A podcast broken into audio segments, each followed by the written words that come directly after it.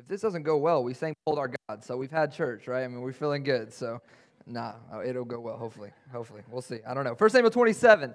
Um, I am students pastor. Most of you obviously know that. There's a couple big things going on in youth that I want to plug before we get into it. Um, first, coming up at our student, our high school fall retreat, um, November 11th through 13th. Very excited about this. If you haven't registered your high schooler yet, do it. Bring a friend. Very excited about that. And just a little over a month away now. And then October 26th, we're doing a big night on Wednesday night. Um, just kind of really doing a big push night, giving away an Apple Watch, stuff like that.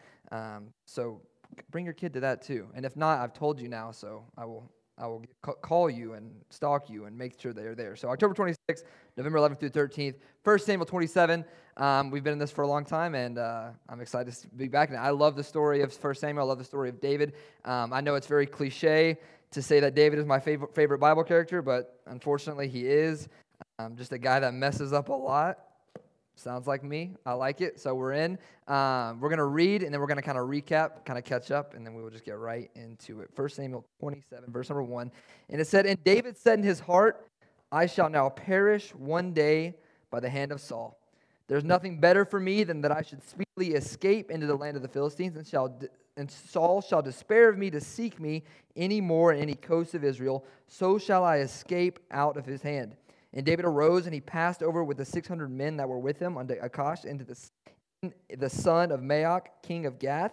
And David dwelt with Achish at Gath, he and his men, every man with his household, even David with his two wives, Ahinoam the Jezreelitess and Abigail the Carmelitess, Nabal's wife. And it was told Saul that David was fled to Gath, and he sought no more, uh, no more again for him. And David said to Achish, If I have now found grace in thine eyes, let them give me a place in some town in the country, that I might dwell there. For why should thy servant dwell in the royal city with thee? Then Achish gave him Ziklag that day. Wherefore Ziklag pertaineth unto the king of Judah unto this day. Let's pray.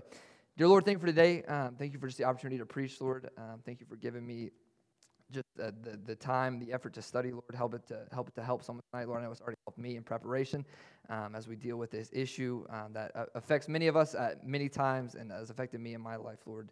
Um, help us to be confident in our faith with you, Lord. We love you. In your name we pray. Amen. The story of David at this point, a lot has already happened, right? A lot that we know of David has happened, but David lived a long life. A lot is still to happen. If you if you go back the past few chapters, um, he's anointed king in 16, 17, he kills Goliath, and then that chapter 18 kind of begins the path of Saul versus David, right? It's really the first time once they get back from killing Goliath. You know the story. Saul and they sing the songs of David, they sing the songs of Saul. Saul has killed his thousands, but David has killed his ten thousands. And that switch is now flipped from Saul to David, where he is now chasing after him. Saul has attempted to kill David twice um, up to this point. Um, David has been living in the wilderness for years now. David has had two opportunities to strike back at Saul and has uh, resisted, obviously, has not killed Saul. So Saul is still chasing after him. If you um, go back at verse number tw- uh, chapter number 26, David and Saul have actually communicated. Um, there's supposedly some peace at the end of this. And Samuel died in verse number 25, verse number 26. They kind of have another chance to kill him. He doesn't. Saul comes back and uh, he, he says, You know, I'm not going to chase you anymore. David doesn't believe that. And then we get to verse number 27 and uh, verse number, chapter number 27, excuse me, verse number 1. And this first verse is really the, the center of our message, the center of our story tonight.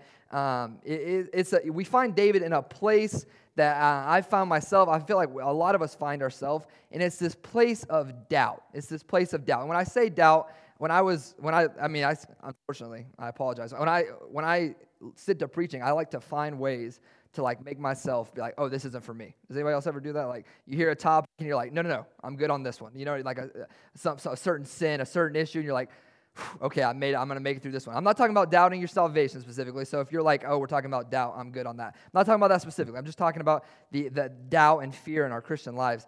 And David's in a point here where he's low, he's depressed, and he's doubting. He's doubting.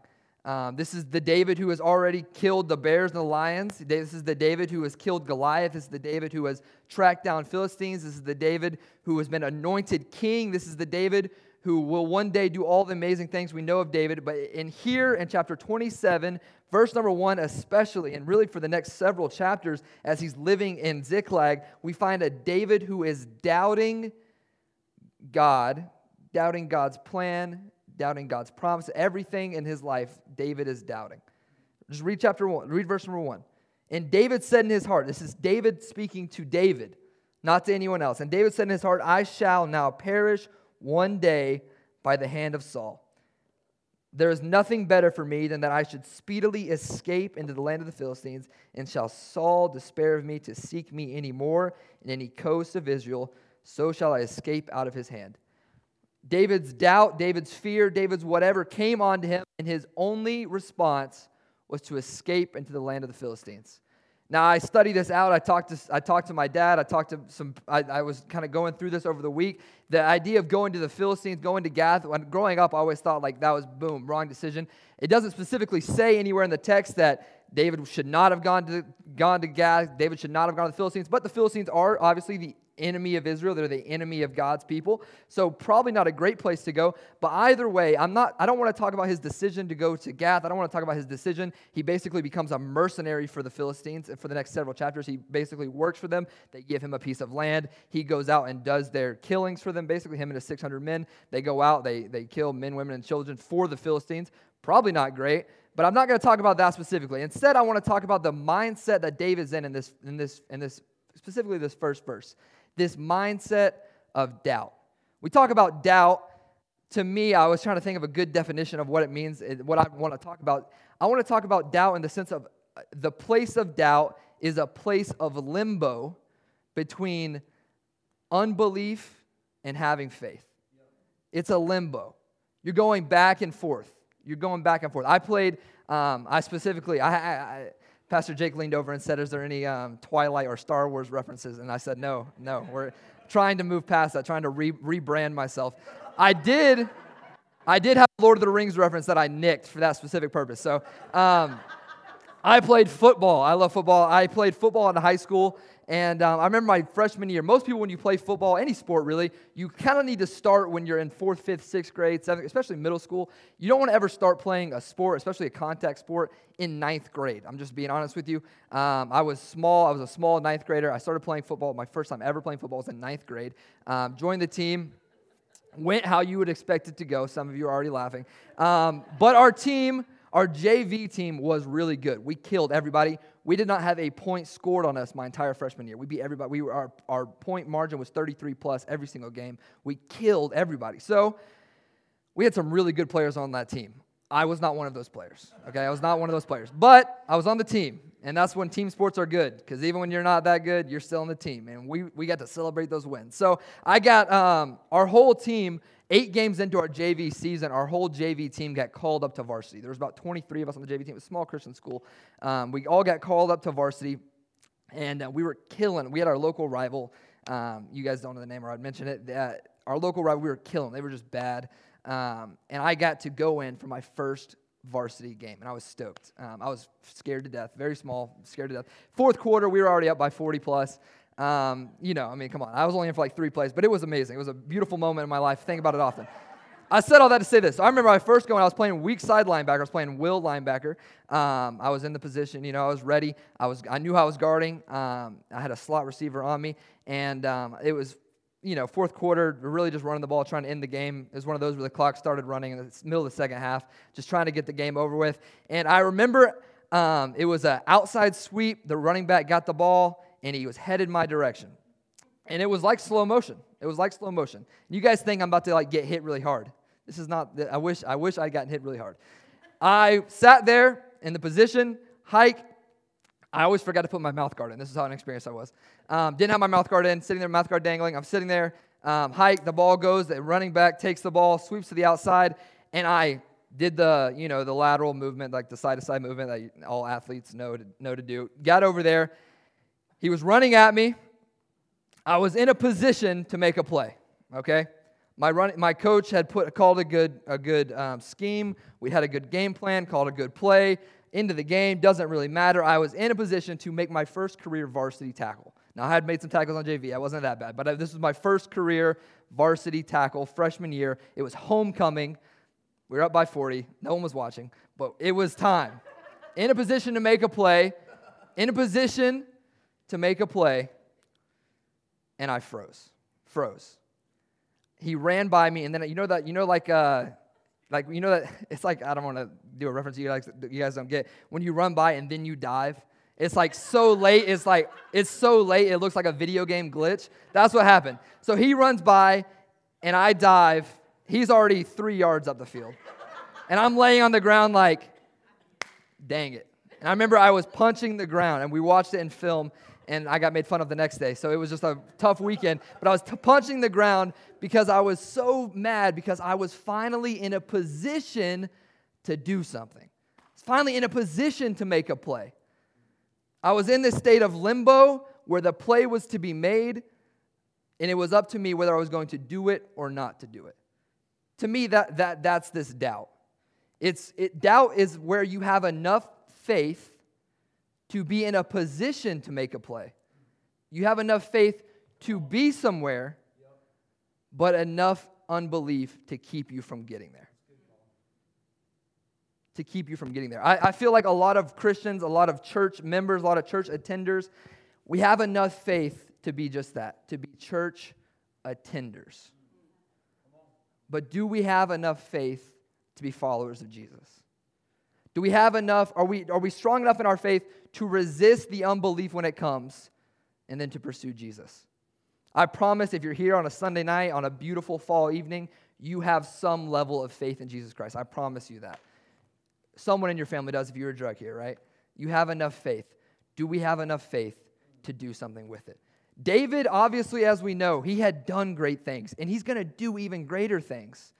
But in this moment, the doubt the fear, I'm using the word doubt, whatever word you want to use, in this moment overcame him.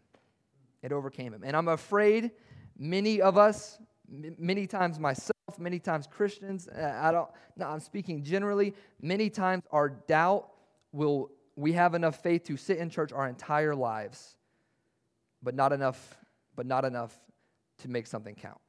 And that's what I want to talk about tonight. I want to talk about David's doubt three, three, three basic ways, three basic ways um, that these doubts that David has, and I want to learn from them in order to prevent unbelief in our lives.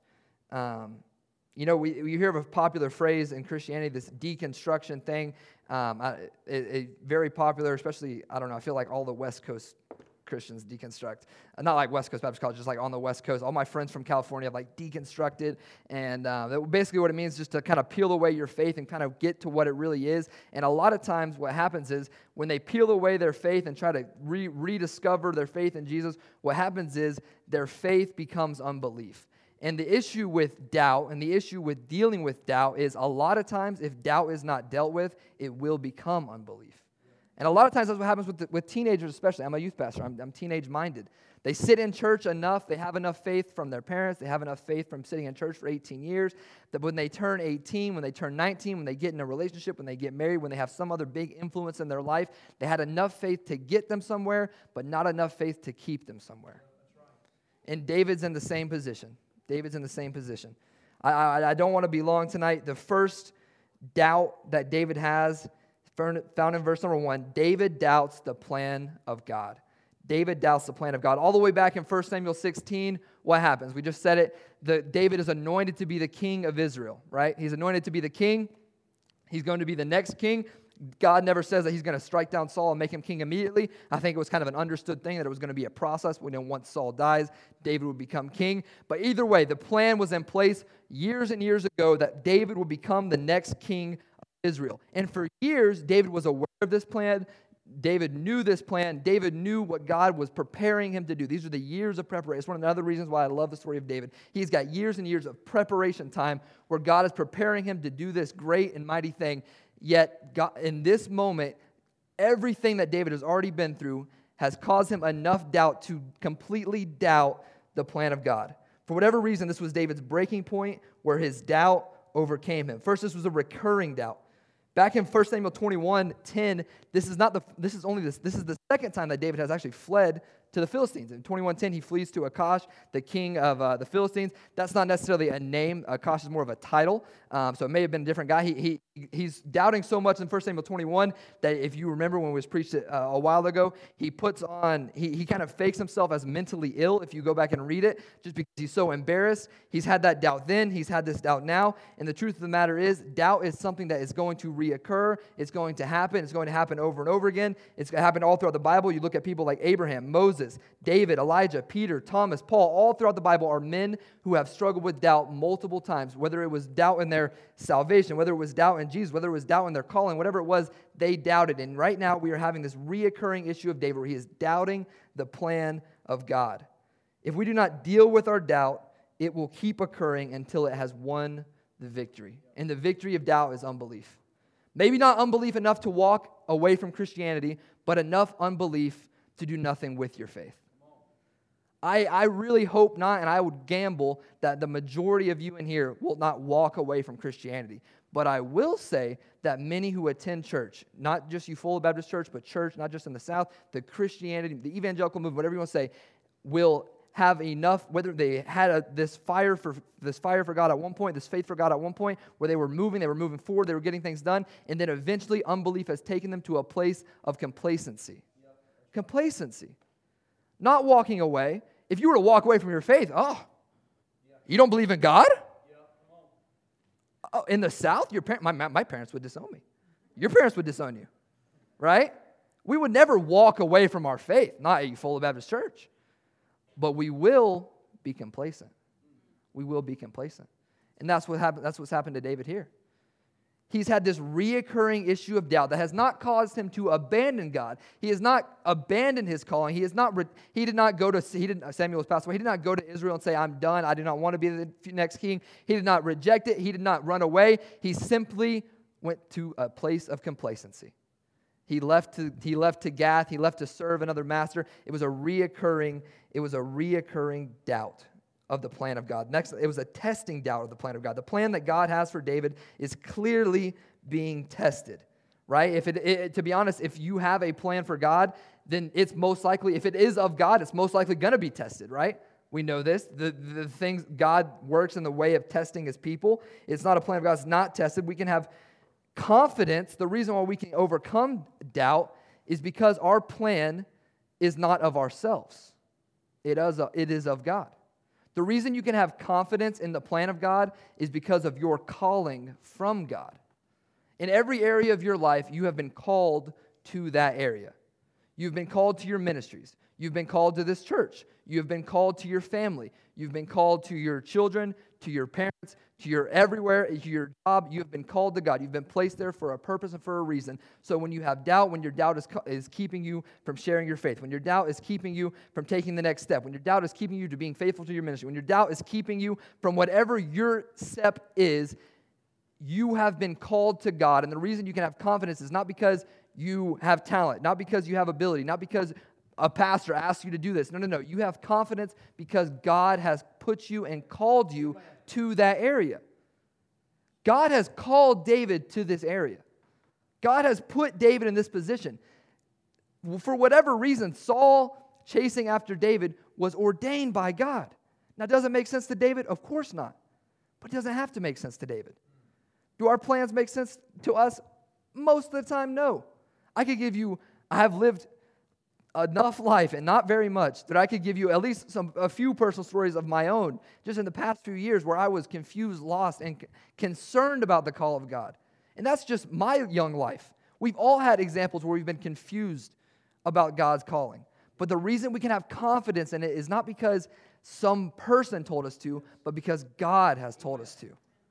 Because God has told us to. It's a testing doubt. Thirdly, it's a surprising doubt. It's a surprising doubt. Um, when it comes to David, God has proven himself to David. I mean, this is a 16 year old boy who killed, a, who killed a Goliath, who killed a giant, Goliath. This is a man who's killed a lion and a bear. Time and time again, God has come through for David. He's a, he's a warrior, he's a mercenary, he's a leader. Time and time again, God has come through for David, and yet David's still doubting. It's kind of surprising for us. Now, when we're in the moment, it's not surprising, right? When we're in the moment, it's, it's really easy. Let me give you this. This is a, thought of this this afternoon, so bear with me. This is a, this is an illustration I'm excited about. So, say I gave you, ever guys ever see these blind resumes that they put up on sports where they like, this quarterback has 3,000 yards, two touchdowns? I don't know. Okay, blind resume. Say there's family A. Family A is a good family. Um, they've been in church for a long time. They serve, they serve in several ministries. Um, they just they're they're trying. They're inviting their friends. They're being a witness. They're doing all the things that we would say a follower of Jesus Christ would do. Right? Family A. Family B. Same exact thing. Okay. Basic. We're good. Family A. Everyone understand. Family A. Family B. Family A has a tragedy come in their life. Has a trial. Maybe, uh, maybe someone gets sick. Maybe they lose a loved one. Maybe a job is lost. Some area of difficulty comes into their life. Okay? That's family A. Family B, same exact thing. Same exact thing. We're, we're through. We're good. Family A, family B, same thing. Family A continues to serve God, continues to, to, to be a witness, continues to be a light through the difficulty, continues to do everything that God has called them to do, even when things were bad. Even when doubt, even when fear, they continue, right? Family B disappears. Disappears. To me, family A is a lot more surprising. You guys see what I'm saying? As a church member, as someone who's been to church my entire life, when I see family A, when I see someone go through something and continue, that's surprising to me. When I see family B, stinks. Another one. I'm just being real. When I see Matt and Ashley, right? They're not here, so I can be nice to them. When I see Matt and Ashley go through what she went through, and a lot of people have gone through much worse, and they continue and they sing about the goodness of God, and we're all shocked. Why are we shocked at that?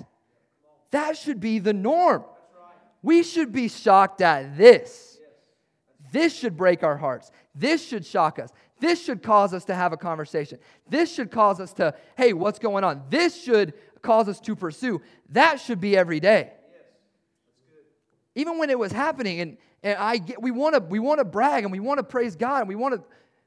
Why are we shocked by a lack of faith? Why are we not shocked by a lack of faith? We're usually shocked by faith. Isn't that, isn't that weird? As followers of Jesus Christ, the Creator God, the, the creator of the universe, the one who's given us life, the one who's given us salvation, the one who has given us everything and everything, everything good from God. When we see people who are truly following Him in the midst of it all, we are shocked. It was a shocking doubt. It was a shocking doubt. Secondly, and we move, and we move. David doubts the preeminence of God in his life. 1 Samuel 27 5 says, And then David said unto Achish, If I have now found grace in thine eyes, let them, let them give me a place in some town in the country that I may dwell there. For why should thy servant dwell in the royal city with thee? David comes to the king, the leader of the Philistines, and he says, If I have found grace in thine eyes, give me a place and all my men to stay. They say um, David and his men were very uncultured. This is just what the, the theologians say. They say he was very uncultured. They were kind of like, um, like second level to the people. The Philistines, Philistines people were more advanced than David and his men. So to, for them to be in the, the main city of the Philistines was kind of like, it didn't really make sense. They were kind of unwelcome, unwelcome guests. So the reason David goes to the king so that he can take his men, have a place of land. This is kind of a normal thing that kings do. They give out land. Um, have a piece of land that he can go and serve the king from there. But that's not the part that that makes sense to me, right? We, it makes sense for them to go. What doesn't make sense to me is this right here. If I have now found grace in thine eyes. David has moved from seeking the approval of God to seeking the approval of, of this man. Now, is it a justified seeking of his approval? To us, maybe. Maybe. I mean, he's in their land, he, he is the king of the ruler. It kind of makes sense. But that's where we're wrong. Because anytime we are seeking the approval, anytime we are placing some other person's confidence, some other person's security above that of God's, we are making a mistake. And David's doubt has questioned, has caused him to question the preeminence of God. The preeminence of God. And I'm going to move quick. Where do you place your confidence in your moments of doubt? Where do you place your confidence? When everything is lost, when all else is gone, when nothing's making sense. I've had a few of these nights in my life when I'm, you ever have, I'm, this may be, I haven't really talked to anyone about this, so this may be one of those things that's only me. Uh, where I'm laying in bed, where there's something's going wrong, something that I relied on. Maybe it was your job, maybe it was your family, maybe it was whatever. And you're like looking for something to put you to sleep, looking for like a security something, right? So something's going on. I, I, I went through a job transition um, in April of this year. And I remember laying in bed. I had a baby on the way. I knew I was gonna be taken care of. I knew you guys weren't gonna let me starve or anything. But I was. Uh, it wasn't like I was like on the street. A few more weeks. No, no. I'm just. Uh, but I remember laying in bed, just being like, man, I just lost my health insurance. Man, this baby's coming. Man, me and Sammy are like, we gotta start budgeting and stuff. Like, I mean, I was just like thinking about it, and I was like, okay, well, at least I have Sammy. You know, okay. Hopefully, Sammy's not gonna leave me if I'm like poor. No. I was like, I, I was just kind of looking for reasons to like make me feel good. You know what I'm saying? I was so insecure. I was so lost. I was so worried. I was looking for something to give me security, something to give me confidence. So, God, okay, at least I have family. Okay, I know Pastor Jake's going to take care of us. Okay, we have the church. We have, okay, we're good. And I found myself naming a lot of things before I named God. Does that make sense? I was naming my job. I was naming my wife. I was naming my parents. I was naming Pastor Jake. I was naming Eufaula. I was naming the youth group. Whatever. At least I have them. At least that'll get me through. And what I found was God was like seven, eight, nine on my list. What are we doing? Why are we allowing the things that are not eternal to bring us confidence in this world? If, if you get in those situations, if you get in that time of, of issues, how many blanks go through your head before you get to Jesus? How many, how many, how many topics, how many things do you need to lose before you rely on Jesus? Most of us, I feel like, probably rely on our spouse ahead of Jesus.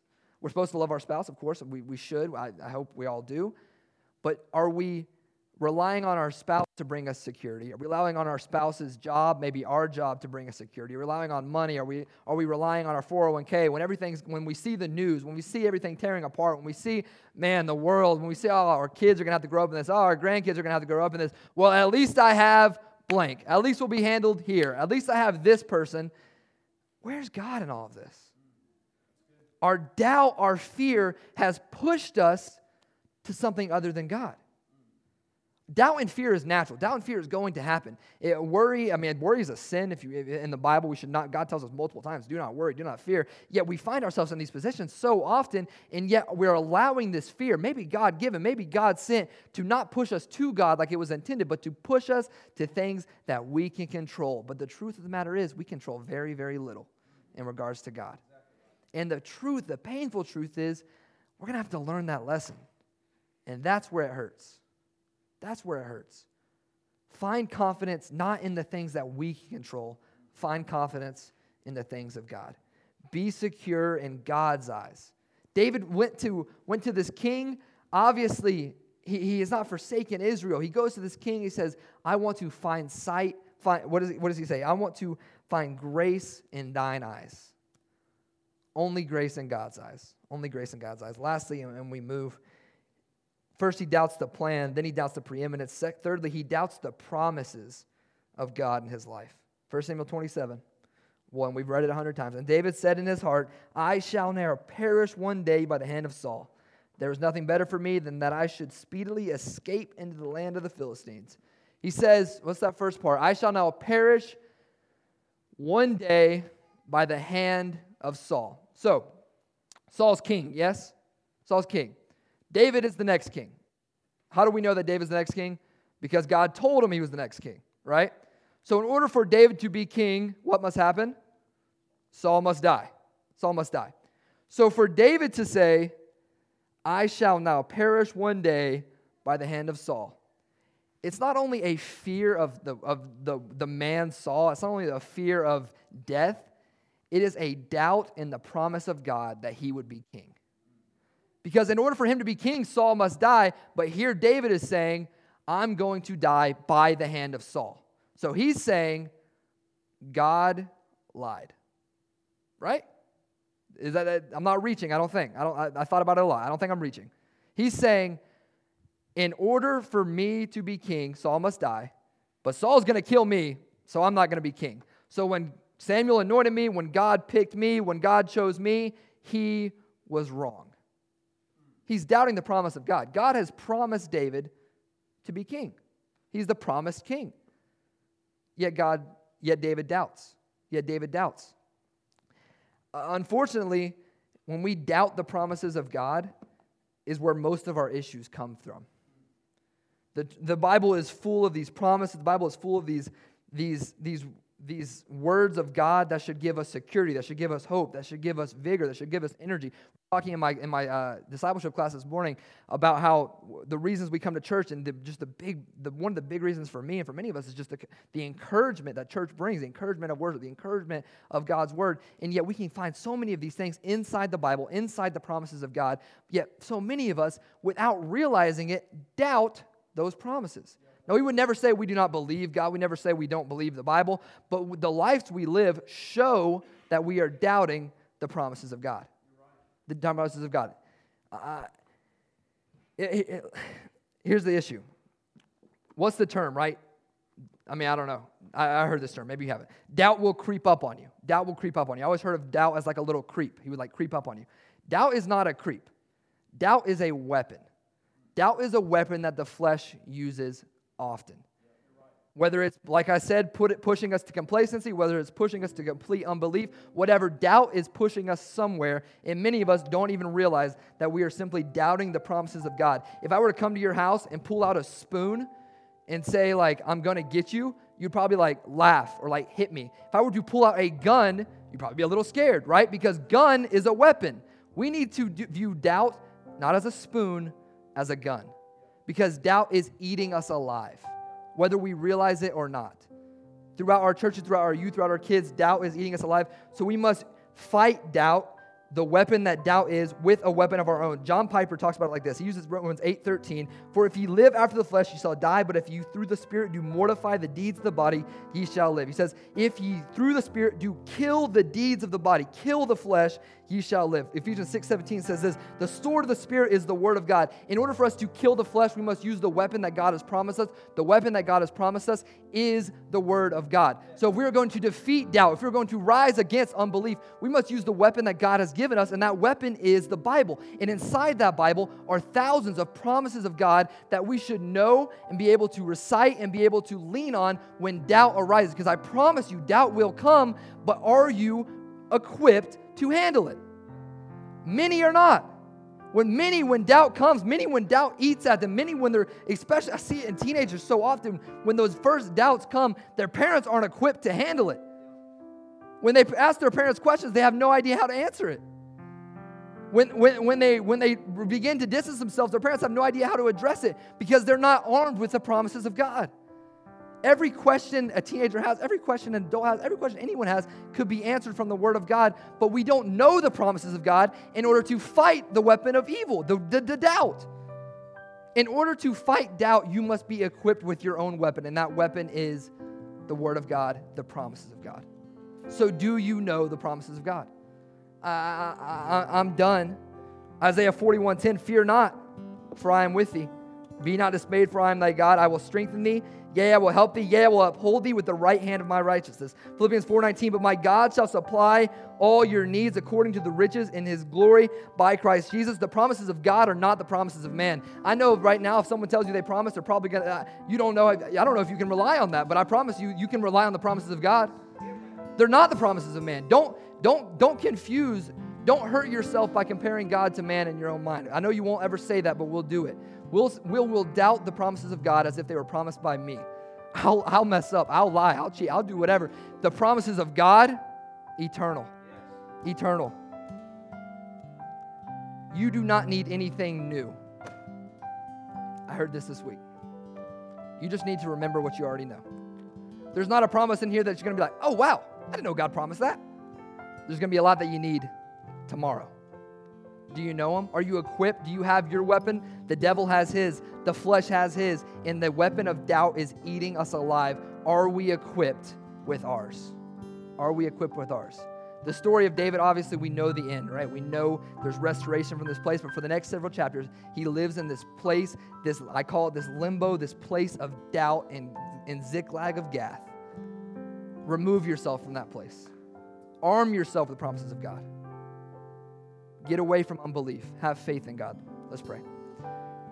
Dear Lord, thank you for this um, study for myself, Lord. Thank you for this, this chapter of God's word, Lord. Thank you for a God that having faith in doesn't scare me. Um, I know I have a daughter. I know it's, it's easy for, for me to look at her and be like, man, I hope I am always a person that she can have faith in. Truth of the matter is, I probably won't be, but you, God, are a father that I always can have faith in. You're a, you're a, you're a father that I always will have a place to put my worried head. And I need that so often. Lord, help us to fight this weapon of unbelief with the weapon that you have given us. And your sword is a lot bigger and better than doubts. Preacher. Let's stand to our feet, heads bowed, eyes closed. The altar's open if you need a place to pray tonight.